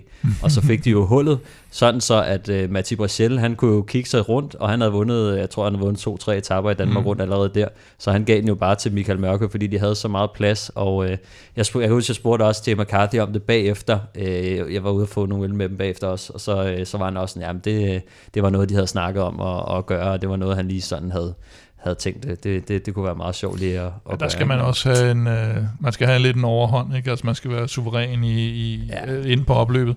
Jeg tror faktisk også Tom Bonen og Gert Stegmann, som han hed engang, lavede det i Tour de France, hvor Bonen han jo ligger bag ved ham, Ja. og så siger de, hov, vi har egentlig så stoppet Bonen bare med at køre, så lod han sin Ja. hjælperytter tage sejren, ikke? Så det, det, det er fedt, når det, når det kan lade sig gøre i hvert fald. Overskud og overhånd havde Arno Demar i hvert fald her på femte etape. Han vinder ganske suveræn. Det gør han foran øh, Gaviria og øh, med et solo på tredjepladsen. Magnus Kort var med øh, de forreste, men blev dog kun nummer 13. Du får den samlede stilling i Giroen lidt senere i udsendelsen. Hver uge frem mod øh, Tour de France, der vil vi gerne give dig et interview med en markant personlighed, der har noget med øh, turstarten i Danmark at gøre. I dag skal du lytte godt efter, for den stemme, du skal høre nu, bliver lyden af din sommer. Emil Vinjebo er ny kommentator på Tour de France for TV2, og det bliver faktisk den 28-årige danske rivalrytters første Grand Tour. Emil Vinjebo, tillykke med dit nye job som Tour de France-kommentator. Ja, jo tak. Det øh, skal jeg også lige selv vende mig til, at, øh, at jeg skal med som kommentator og ekspert til, til turen. Det bliver, det bliver sgu stort. Det var ikke sådan, jeg havde regnet med at skulle til turen, da jeg var en lille knægt. Der håber jeg, det var som cykelrytter jo. Nu bliver det som øh, kommentator, men samtidig så er du stadigvæk aktiv. Kan det godt kombineres med, med tre uger i Danmark og Frankrig? Ja, det kan det. Altså, jeg har jo set Chris gøre det i, i 2017 og 18, og, og han kom godt ud af turen øh, de år, øh, og, øh, og så ved jeg, at jeg kan også gøre det, og der er tid om formiddagen til at få, få trænet godt. Selvfølgelig bliver det en presset hverdag, men, øh, men hvis man vil det, kan det godt lade sig gøre, så øh, det bliver mig ind, jeg godt kan, og, og det tror jeg også på, at jeg godt kan. Er du med hele vejen igennem? Ej, ikke hele vejen. Jeg, jeg er med indtil sidste hviledag af planen, og så, øh, så smutter jeg øh, til Danmark, og, hvor jeg så skal til, til Tour de Wallonie med Rival, og skal køre et, et femdages etabeløb der i sidste uge, af, af, hvor turen ligger. Så de første par uger er jeg med. Du har kommenteret flere løb for, for TV2, men det øh, er alligevel et nyk op, det her. Øh, hvordan reagerede du, da TV2 spurgte dig? Om det har været lidt en, øh, lidt en hvad kan vi sige, en, øh, en proces. Altså, jeg tror, John Jæger vil gerne øh, teste mig lidt mere af, end jeg er blevet de sidste 3-4 år, og, og fik derfor øh, muligheden for at, at kommentere Paris-Nice med, øh, med Stahøj og, og Rolf. Øh, så det var lidt min, øh, min manddomsprøve, tror jeg, og den, den øh, ser ud til at have bestået. Så det, det er meget fint med, der var både studie og studieoptakt og nedtakt og det hele. Så det var nogle lange dage med, øh, med spotlight på, men det, det, gik, det gik godt, synes jeg, og det, det, gjorde, det synes de andre også øh, på TV2, så, øh, så det er jeg rigtig glad for. For lige at træde i det, altså da, da, da, da de ringer til dig og siger, hey Emil, vil du være Tour de France-kommentator? Var det sådan, du sagde, ja, det vil jeg gerne? Eller var det sådan, ja da! Ej, men jeg, jeg, jeg gik og håbede på det selv egentlig. Jeg havde, havde en god fornemmelse med det, du ved, ligesom inden man bliver udtaget til cykelløb og sådan, der, øh, der har man altid enten en god eller en dårlig mavefornemmelse. Jeg synes, jeg havde en okay mavefornemmelse, men øh, ej, jeg blev sindssygt glad selvfølgelig. Glæder mig enormt meget. Det er jo en helt ny, øh, helt nyt øh, game, jeg ikke har været, været i før, så det bliver super spændende at, at opleve og prøve. Og så var du selv lidt inde på det tidligere. Det bliver jo faktisk din første Grand Tour, både som rytter og kommentator. Ja, det er rigtigt. Ja, ja det, øh, som jeg sagde indledende, så, så havde jeg håbet, at... Øh, altså, jeg havde jo kigget med en, en drøm i, i maven sidste år, da jeg kørte på Quebeca, Quebeca Next Hash, at, øh, at øh, der var planen, at jeg skulle køre Vuelta i Spanien sidste, sidste efterår, men det skulle være ugen inden, at brækker mit kravben. Så, så det, det, det, det, fik jeg aldrig kørt, men, men hvis jeg havde kørt Vueltaen, og så du ved, kørt et godt forår som hjælperytter, og så forhåbentlig kunne være ham, der skulle, skulle, skulle hjælpe med, med at flasker og, og køre drengene frem i position, og måske også søge nogle udbrud, og så kunne, kunne få lov at starte turen i Danmark. Det, det havde jo været, det har været det vildeste, ikke? Men, øhm, så det er jo lidt en, et plaster på såret at skulle med som kommentator nu, må man sige. I den grad bliver det fedt, men også lidt salt i såret samtidig med, når nu øh, det ikke bliver som rytter. Men jeg glæder mig stadig enormt meget. Til gengæld så er der turstart i Danmark. Du må jo kende de der etaper ud og ind. Ja, i hvert fald. Øh, jeg kender rigtig godt øh, øh, Roskilde, Roskilde Nyborg etappen. Ikke? Den øh, kender jeg jo alle vejene på. Jeg er jo vokset op på Midtjylland og kender jo alle vejene og, og har også kørt, kørt nogle lange ture, hvor vi, hvor vi har været ude omkring... Øh, helt ude ved, øh, ved vestkysten af Sjælland og har kørt, kørt de veje også, så ja, jeg kender jo hver en meter af, af, af den etape, og, og selvfølgelig også herinde i København kender jeg jo, kender jeg jo gælderne, bor herinde jo til daglig, og, og har jo også kørt Danmark rundt og cykelløb hele, hele mit liv, skal jeg sige, i Jylland, så ja, jeg kender jo, jeg kender jo stort set alle vejene, så det, det bliver også enormt, enormt sjovt at se, turen kører på de veje. Det, det bliver helt unikt. Har du forberedt dig på at sige sådan, kort det Asnes Indelukke og kort det Korp Strandvej? Ej, det, er, det, er sgu, det er sgu mærkeligt. At, skal, skal vi virkelig kalde dem det, ikke? Det, øh, det lyder helt skørt, synes jeg, men, øh, men det har de Jeg har jo set roadbooken allerede og set, hvordan de gjorde det op, som du siger, men det lyder skørt ikke i, i danske ører at, at nævne dem sådan, men øh, det må jeg jo lære. Alle taler om uh, Storbæltsbroen og anden etape. Er, er det den, du glæder dig mest til, eller hvad glæder du dig mest til? Ja, det er det jo, fordi det er jo også den dag, jeg, hvor jeg kender vejen øh, ind til bedst. Øh, og ved ligesom op i Odsad, hvad der venter, og, og kender det ud og ind. Øh, så den etape, vil jeg sige, glæder jeg mig meget til, men altså også øh, enkeltstarten i København bliver jo magisk jo. Øh, det, det bliver og Jeg var også forbi med, med konen på en, på en tur i, i, i byen, øh, rundt i byen, og kigge forbi den lille afro, ikke? Og, og, øh, og tænk, tænk, tænk nogle måneder frem til, at der kommer, øh, der kommer enkeltstart, der kommer hele turfeltet, ikke? En efter en forbi der, det, det, bliver, det bliver sgu vildt. Men jo, Storebæltsbroen må være, må være det, der bliver højdepunkt. I hvert fald, ja, billederne, ikke? Og indløbet og alt hype omkring, hvordan er vinden, og det kan vi jo sikkert bruge flere timer på at snakke om dagen op til, ikke? Hvordan, hvordan bliver den vind på den bro. Har du tænkt på, hvordan du selv skal forberede dig til, øh, til både til hele turen, men også til enkelte etaper? Ja, altså, jeg skal faktisk uh, skrive uh, etappebeskrivelserne på, uh, til TV2, TV2.dk, så på den måde får jeg jo virkelig kendskab til, til ruterne, når jeg sidder og skal skrive i detaljer om, øh, om hver enkelt etape. Kan du ikke lige sende dem, kan du ikke lige sende dem til Stefan og Kim? Jeg tror godt, de kunne bruge dem. Ja, men der, ser jeg jo også, øh, der sætter jeg jo også stjerner på favoritter og det ene og det andet, så dem, dem, kan, dem kan de jo bare tage til, hvis, de, hvis de vil det. så, kan I, øh, så kan I, hvad er det, I kalder det, Stefans staldtip, så må I kalde det Emil staldtip, hvis det er jo. Sådan der, det gør vi. Det, det, gør I bare, det gør I bare, der er ikke noget der. Ej, det, det, det er jo I, på den måde bliver jo forberedt rigtig godt, og, og så er det jo bare en kæmpe... Jeg, jeg synes jo, det er super spændende, så, så jeg har jo en helt naturlig helt naturlig nysgerrighed på at, at snuse alt til mig, og kender jo drengene i miljøet jo. Øh, så, så på den måde vil jeg også forberede mig på en lidt anden måde måske end, end andre. Og så er der jo sådan noget som, som, som alle de her franske slotte og andre sværdigheder, som vi har hørt uh, Jørgen Let fortælle om, og Chris Anker Sørensen. Er, er, er det dig nu, der skal sidde og fortælle os om det? oh, jeg tror ikke, de, de navne, du nævner der, kan jeg jo ikke, kan jeg jo ikke måle mig med. Altså, jeg, jeg ved jo heller ikke helt ærligt ved jeg ikke helt, hvad min, hvad min rolle bliver. Altså indtil videre har jeg jo egentlig bare været mig selv, når jeg har kommenteret, og, øh, og, og har fokus på at kommentere, hvad jeg ser egentlig øh, cykelløbsmæssigt. Øh, og hvis, øh, hvis de, de gerne vil have, at jeg, jeg får nævnt nogle, øh, nogle ting på vejen, så, så gør jeg meget gerne det, for det er jo også en del af det, Tour de France, når man selv ser det, at, at få, få videre om geografien og, og kulturen rundt i landet. Øh, men, øh, men som udgangspunkt tror jeg, at jeg er med for, for at være cykeleksperten. Og Emil, hvor gammel er du nu? Jeg er 28. Jeg vil prøve at høre, Jon Let, han kom til, at han blev 80, så du har 52 år endnu. Ja, ja, jeg, jeg har tid til at lære, det har du ret i. Det har du ret i. Vi, øh, vi glæder os utrolig meget til at øh, høre din stemme meget mere til sommer. Held og lykke med det hele. Jo, tak. Tak fordi du er her. Dejligt at høre fra øh, Emil, og bliver jo altså, altså han kommer til at fungere som lydtapet hele, hele sommeren sammen mm. med øh, Dennis Ritter og, og Rolf Sørensen, og, og hvem TV2 indsender til Frankrig også har i studiet selvfølgelig. Æ, Stefan øh, Emils staldtip, føler du dig lidt truet?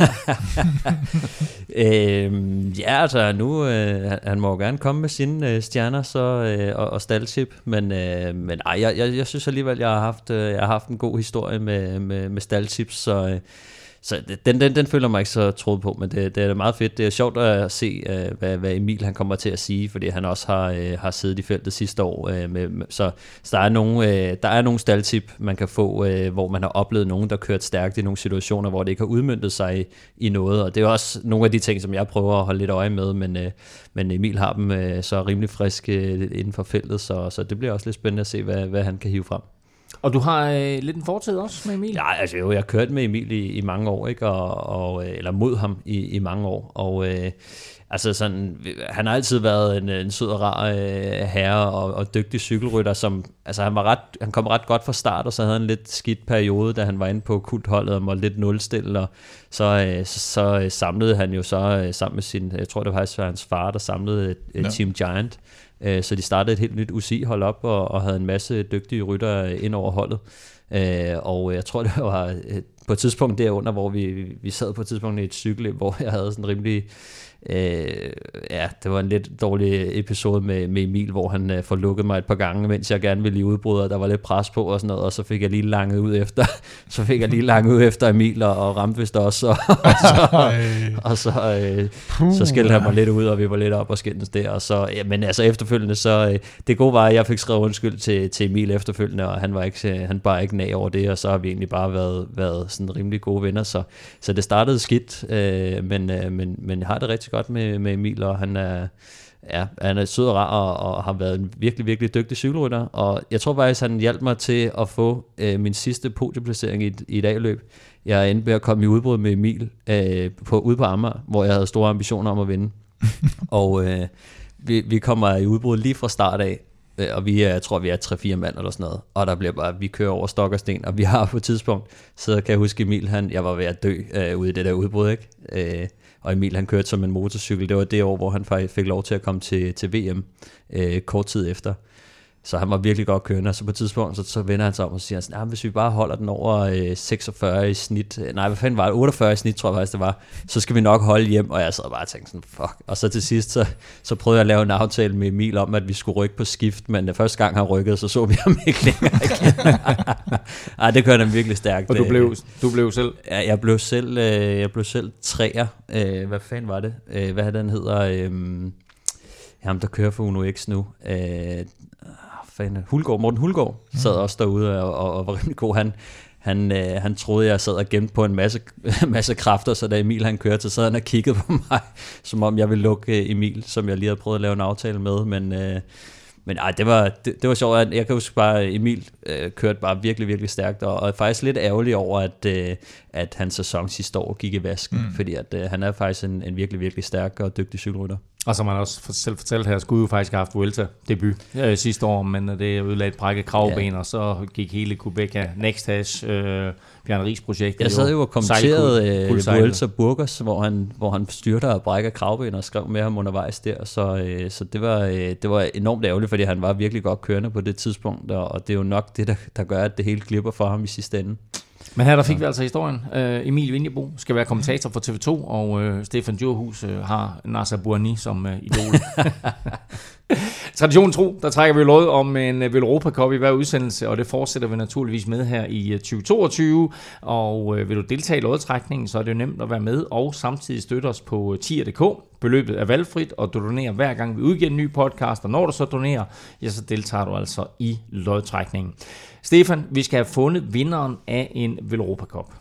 Yes, øh, jeg har fundet en, som har været med i forholdsvis øh, lang tid. Øh, lægger en femmer, men har gjort det siden april 2020. Sådan. Øh, så, så en af de gode gamle også. Også over to år. Fedt. Ja, ja. ja. Øh, vinderen hedder Peter Nos.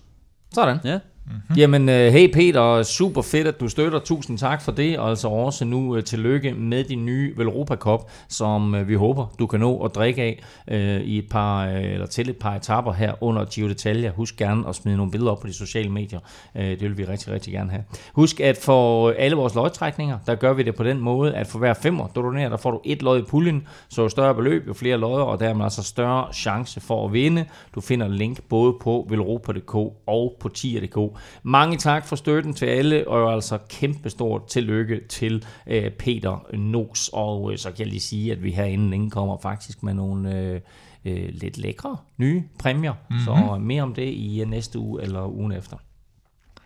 Inden vi kigger nærmere på de kommende etaper, så lad os lige øh, runde de fire danskere i Giro d'Italia. Vi har øh, fire styk med, øh, og har da især set de tre af dem øh, folde sig ud. Så lad os bare starte med, hvad skal vi kalde ham, den mest anonyme øh, af de rødhvide, nemlig Christoffer Jul Jensen. Hvad siger vi til hans øh, indsats indtil videre? Jamen, øh, der er ikke så meget at sige. Altså, øh, han er stadig med, og øh, altså, det, er jo, det er jo det, hans, øh, hans opgave ligger jo lidt forud, så... Øh, Altså, han skal jo passe på Simon Yates, øh, og øh, det kan være en lidt sjov opgave, fordi at Simon Yates ofte godt kan lide at sidde lidt langt tilbage i, mm. i bussen, øh, og, og nyde det lidt og undgå den der positionskamp og, og det kaos, der nogle gange øh, er øh, inde i midten eller foran i feltet. Så indtil videre, Chris Juhl, han er, han er med, men hans arbejdsop, han kommer helt sikkert på en hel masse øh, arbejde senere hen, øh, når de skal, øh, når, når Yates han, øh, han kommer i trøjen, eller, eller har udset sig nogle etaper, som de vil gå efter. efter. meget godt tilfreds med, at øh, han ikke nubbede trøjen på, på Etna. Ja, jeg tror, altså, de, de, de, jeg tror faktisk, at det er en meget kalkuleret øh, beslutning, ja. at øh, de, de har heller ikke, altså groft sagt, så har de jo heller ikke det vildeste øh, hold til start, mm. øh, til at bakke Yates op, så øh, Altså, det, det er ikke sådan et uh, Sky uh, Jumbo tophold. Uh, Nej, hvor de har noget, hvad er det, Lucas Hamilton, uh, Damien Hausen, som ja, de... Lawson Craddock, uh, ja. Matteo Sobrero, som kom godt fra start også. Men igen ser vi bare, at, at Chris Juhl, han har en plads på sådan et hold her, netop fordi han bare er det der utrættelige arbejder. Mm. Mm. Vi har, øh, vi har store forventninger og forhåbninger til Magnus Kort, og det har han jo også lidt øh, til sig selv. Øh, vi håber lidt på, at han kan få den her etappesejr i Giroen i år, og dermed blive den blot anden dansker nogensinde til at vinde en etape i alle tre øh, Grand Tours. Og han var jo faktisk tæt på mm. allerede på første etape, hvor han bliver, bliver nummer 4, Kim. Ja, vi havde jo ikke rigtig regnet med, han har jo heller ikke selv rigtig regnet med det, øh, da vi havde interview med ham sidste gang. Men, ja, også men, han. Ja, men jeg tror egentlig bare, at han, han, han har så høj kvalitet på, for, for den, den stigning, der er på første etape, er jo øh, skræddersyet til ham, altså i topform. Mm. Og så han prøvede alt det, hans form kunne række til, og det række til, hvad, 150 meter før mål eller sådan noget, og så var der virkelig udsolgt. Altså han, han, gemte ikke, han gemte ikke noget til efter stregen, som man nogle gange ser nogle rytter, der kommer lidt for friske i mål. Altså han kørte med, hvad han havde, og det var så de der øh, par hundrede meter for kort. Øh, for kort. Nej, ja. kan I nu, ikke? Øh, og, og, og, og, og, så sidder vi, og så, ja, så havde vi jo den her med, med var han så i form, eller var han ikke i form, og det fik vi jo lidt et svar på på enkeltstarten, fordi sådan en enkeltstart mm. ligger egentlig også okay til ham, men, men som han også har sagt til os inden, at ja, jeg tror egentlig, vi skal regne lidt mere med ham til den sidste enkeltstart i, i Verona, hvor de andre er blevet lidt trætte, og han har fået kørt sig i form, og så må vi jo håbe på, at han har fået kørt sig til en etappesejr inden, for jeg tror, selvom han kommer i god form til Verona, og selvom de andre er trætte, så, så jeg tror ikke, han vinder den sidste enkeltstart. Ja, jeg så, jeg så også, øh, at han over, det var en, en stor overraskelse i hvert fald for mig, at han var med på den her etape, mm. fordi at, at øh, vi havde også snakket om det der med, at han har nok ikke fået kørt så mange intervaller og, og fået toppet formen af, men det jeg faktisk havde glemt, øh, da jeg sad og så etappen, det var, når man ikke har kørt intens træning i lang tid, hvor meget friskhed man så har som rytter, fordi at alle rytter, der kører øh, Giroen eller kører et professionelt cykelløb, de, øh, de, de er konstant trætte, altså også når de kører cykelløb, fordi at man når aldrig rigtig sådan at få restitueret særlig meget. Og det gør man jo, fordi at, at det handler ikke om at præstere kun en weekend, det handler om, at man præsterer over en periode, hvor man topper formen af. Øhm, så det er meget sjældent, at man opnår en, en, en særlig høj friskhed, og, og det er så det, som Magnus Kort han har fået med ind i, i Giroen her. Øh, alt for meget friskhed, tror jeg. Øh, mm. Men det gør jo så, at man godt kan smide sådan en øh, vanvidsetappe af, og lige, og lige strække sig endnu længere, end, mm. end hvad der egentlig normalt øh, burde, være, øh, burde give mening. Øh, så, øh, så, så jeg tror lige, jeg tror, nu har han fået øh, kørt sin friskhed lidt af, og, og var tæt på at, at lykkes for ham. Jo. Han sad jo lidt langt tilbage på stigningen, gjorde lidt ondt på ham. Fandt han det rigtige hjul øh, på, øh, var det Vilko Keltermann, der mm. prøvede det der sene angreb, som, som godt nok også lige tog livet af, af Magnus, øh, selvom det var tæt på at lykkes for ham. Nu tror jeg lige, han, nu, nu kommer han til at sidde lidt i feltet og, øh, og køre. Altså bare det at sidde i et felt, der får man også kørt sine intervaller. Altså det er ikke, det er ikke nemt. Nu så vi på, på stigning bare i dag, altså som en sprinteretap, der bliver altså kørt rimelig stærkt op af mm. den stigning. Det, det, det er et interval i sig selv, ikke? Og, og så når hans krop begynder at, øh, at tage det ind, så tror jeg, han stille og roligt kommer til at arbejde sig ind. Og Magnus er bare øh, et, et helt unikt talent øh, mm. på den måde, han kan tage træning ind. Så, øh, så, så det, bliver, øh, det bliver vildt at se om senere. Jeg tror virkelig, at han har en, en god mulighed, fordi at hans udgangspunkt var godt. Øh, han skal bare lige tilbage i rytmen. Og netop det der med, at vi, vi taler om i dag, at øh, her på femte etape, at, at alle de, alle de øh, bedste, eller de fleste af de, af de bedste, øh, hurtigste ryttere blev sat. Altså der sidder Magnus og bare stille og roligt med op over mm. den der pukkel der, kommer også med til, til mål og bliver som sagt nummer 13. Øh, som han også sagde til os inden øh, i vores optagsudsendelse, så skulle han jo også lige køre sig i form her. Så der kommer helt sikkert nogle etaper, øh, der ligger til ham, så lad os da bare håbe, at vi får den her øh, Giro-sejr til Magnus øh, senere øh, øh, i Giroen. Øh, Øh, så har vi Mathias Gjelmose, øh, som jo kører for Trek, og, og lige nu kan glædes over, at de har den øh, lyserøde føretrøje. Øh, han har jo selv sådan kunne skimte den hvide ungdomstrøje, men er den kørt nu? Øh, jeg vil sige, det ser skidt ud øh, allerede nu. Altså, øh, han havde jo lidt en, en, en dårlig dag på, på etna-stigningen der, øh, hvor, han, hvor han tabte noget tid, så så det ser lidt svært ud. Øh, tabt øh, to og et halvt minut der til, til, til de andre øh, store favoritter til ungdomstrøjen. Så, så det bliver svært, hvis han skal hente øh, José Almeida, som, øh, som I kalder ham. Den nye.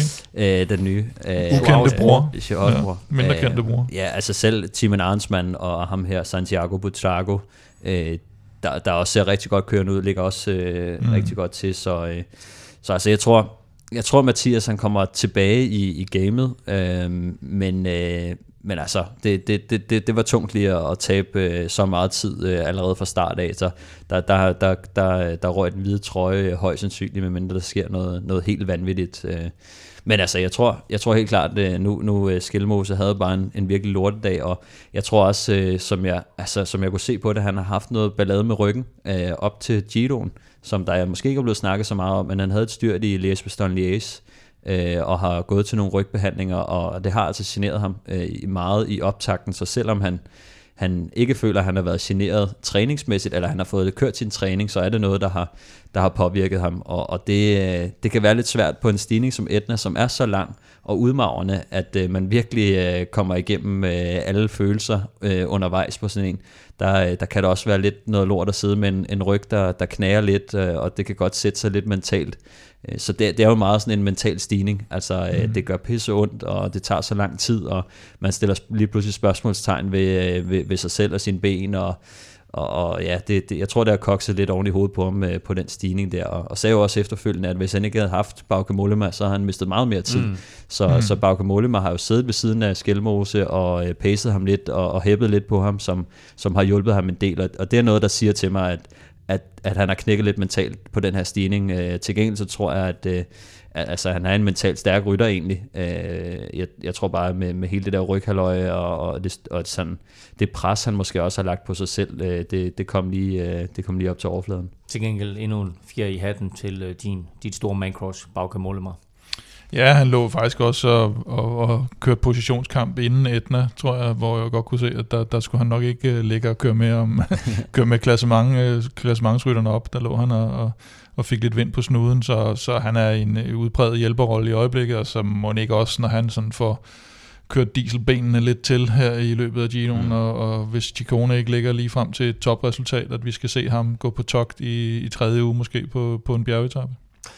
Sidst, men ikke mindst, øh, har vi jo en af de mest respekterede rytter i feltet, nemlig Michael Mørkøv, der jo allerede på tredje etape gjorde det, han er allerbedst til. Ja, det var det, vi sådan semi-jokede lidt med, at øh, Cavendish selvfølgelig ville vinde, når han havde Mørkøv med, men det, det er jo ikke engang en joke, og det er jo sådan, at, øh, at, at dem, han, han kører frem, de, de har det med at vinde øh, minimum en etape, når, når de stiller op i en Grand Tour. Og så kan man sige, at i dag får han jo en lidt anden rolle, at der, der er det bare... Øh, der er det brændslukning nede bagved, ikke? Og, og først forsøge at få, få kørt Cavendish op. Øh, hvis de havde fået fat i øh, Demar-gruppen, så var de måske kommet mere op, men, øh, men nu kommer de til at ende i, i samme, jeg tror de ender nogenlunde sammen som Caleb Ewan, ikke? og det hele bliver samlet ned i sådan en, en virkelig tung gruppetto, og, og det, det har ikke set godt ud, øh, hverken på den kategori 2 stigning i dag, eller på Etna. Altså de lå jo også, øh, som de var de fire sidste ryttere på Etna, tror jeg, det var Quickstep rytter, ikke? Ja.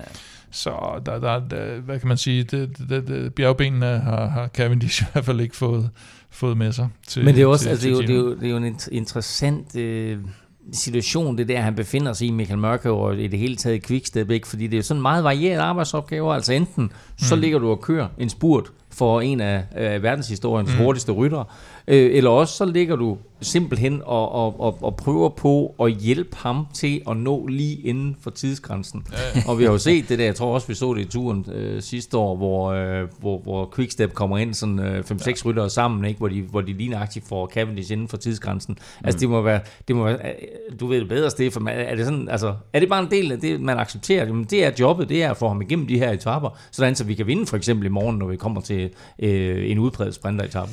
Ja, ja, det er det jo. Altså, øh, Cavendish, han er jo deres største chance for succes, så selvfølgelig er han vigtig for, for holdet at komme igennem, og, og på de der etaper, der, øh, der er det klart, at, at Mørkøs rolle bliver lavet lidt om øh, til, at øh, de skal, nu skal de altså have fået trukket Cavendish øh, igennem øh, etappen øh, så, så godt som muligt, men der, de er ret ens på, på det punkt. Altså, jeg tror også, øh, det, det er ikke lige Mørkøs øh, kop te med, med med, med bjergetapper og, og med sidevinds, vild sidevindskørsel og alle de der ting, øh, der, der kommer han altså også lidt til kort. Øh, til gengæld, øh, så synes jeg, at, øh, at han allerede har vist, at når de først øh, kommer frem til, til noget, der minder om en spurt, så, øh, så er han rigtig god til at orkestrere det øh, og leverer bare sin sprinter perfekt. Så øh, han er jo specialist i, øh, i de der afslutninger. Til gengæld så, øh, så, så kunne han godt mangle, altså sådan, så kommer han lidt til kort, når det handler om øh, de her bjergetapper og, og mm. hvordan de ellers skal, men de følges meget godt øh, hen ad vejen, ikke? Altså man kan godt se, Cavendish er lidt mere øh, ramt øh, en, en mørkøv på, på stigningerne, men, øh, men der, der kan han jo så heldigvis ligge foran Cavendish og, og styre pacet for ham, og,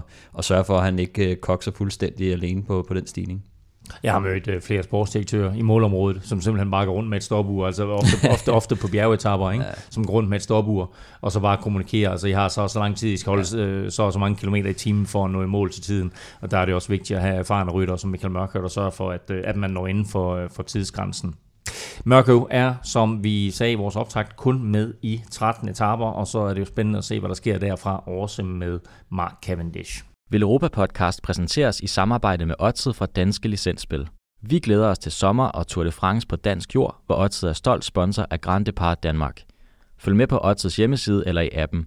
Husk, at du skal være minimum 18 år og spille med omtanke. Har du brug for hjælp til spilafhængighed, så kontakt Spillemyndighedens hjælpelinje Stop Spillet eller udluk dig via Rufus. Regler og vilkår gælder. Som lovet får du her lige øh, stillingen, den samlede stilling i Giro d'Italia, efter der er kørt fem etaper. Det er altså trækrytteren Juan Pedro Lopez, der fører, og det gør han foran Lennart Kemne, og så med Reintara med på tredjepladsen. Det var altså de tre, der kom sammen hjem forrest på øh, Etna-etappen. Den øh, største, eller den bedst placerede af favoritterne, er Simon Yates på fjerdepladsen. Han er 1,42 efter førertrøjen. Vilko Kelterman 1,55 efter José og Joao Almeida, tvillingerne, er 1,58 efter. Pelle Bilbao ligger der præcis to minutter efter, øh, og så kommer de ellers derned af. Øh, Richie, Richie Port ved jeg ikke helt, hvad vi, hvordan vi skal forholde os til, øh, sådan rent klassementsmæssigt. Øh, Roman Bardet, Richard Carapaz omkring de der to minutter efter, øh, og så ligger de der lige omkring to minutter eller 2.30 efter de fleste af de store favoritter. Mathias Skelmose er bedste dansker, 4.35 efter den øh, lysrøde føretrøje.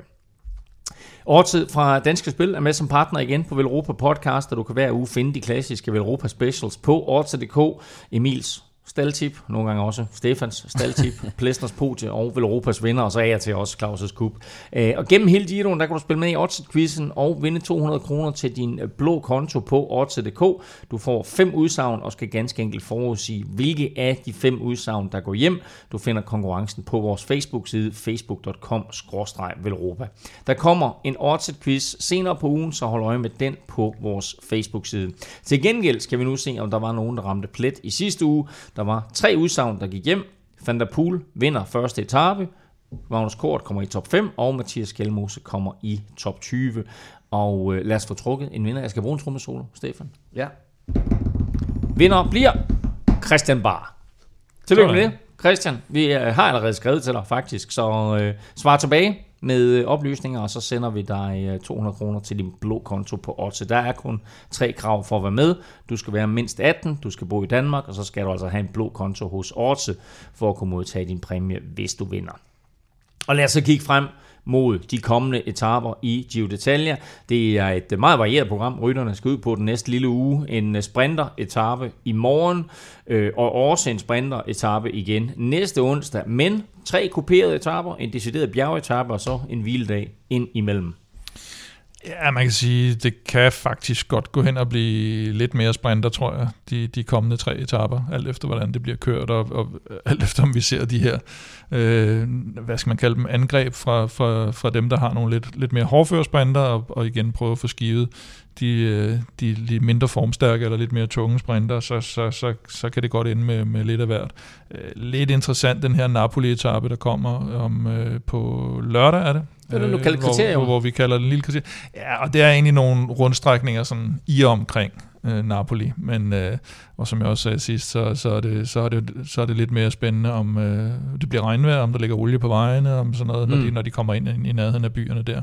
Det kan blive et, et rigtig gedemarked, men det kan også ende i en sprint jo selvfølgelig til sidst. Men der er kun beskeden 153 km, men bliver betegnet som kuperet, ja, trods alt. Øh, og, øh, og så er der jo altså den her øh, blockhouse-etappe, vi har talt om nogle gange på søndag, hvor, hvor, hvor man kan sige, der er det, at man også kan, kan vinde noget ved at angribe. Det gjorde man. Der var ikke rigtig nogen, der altså ind i os kørte den lidt øh, øh, på den der sædvanlige gamle Sky-måde med at, at bare smide folk ud af, af bagsmækken, og, og der var ikke rigtig nogen, der forsøgte noget foran.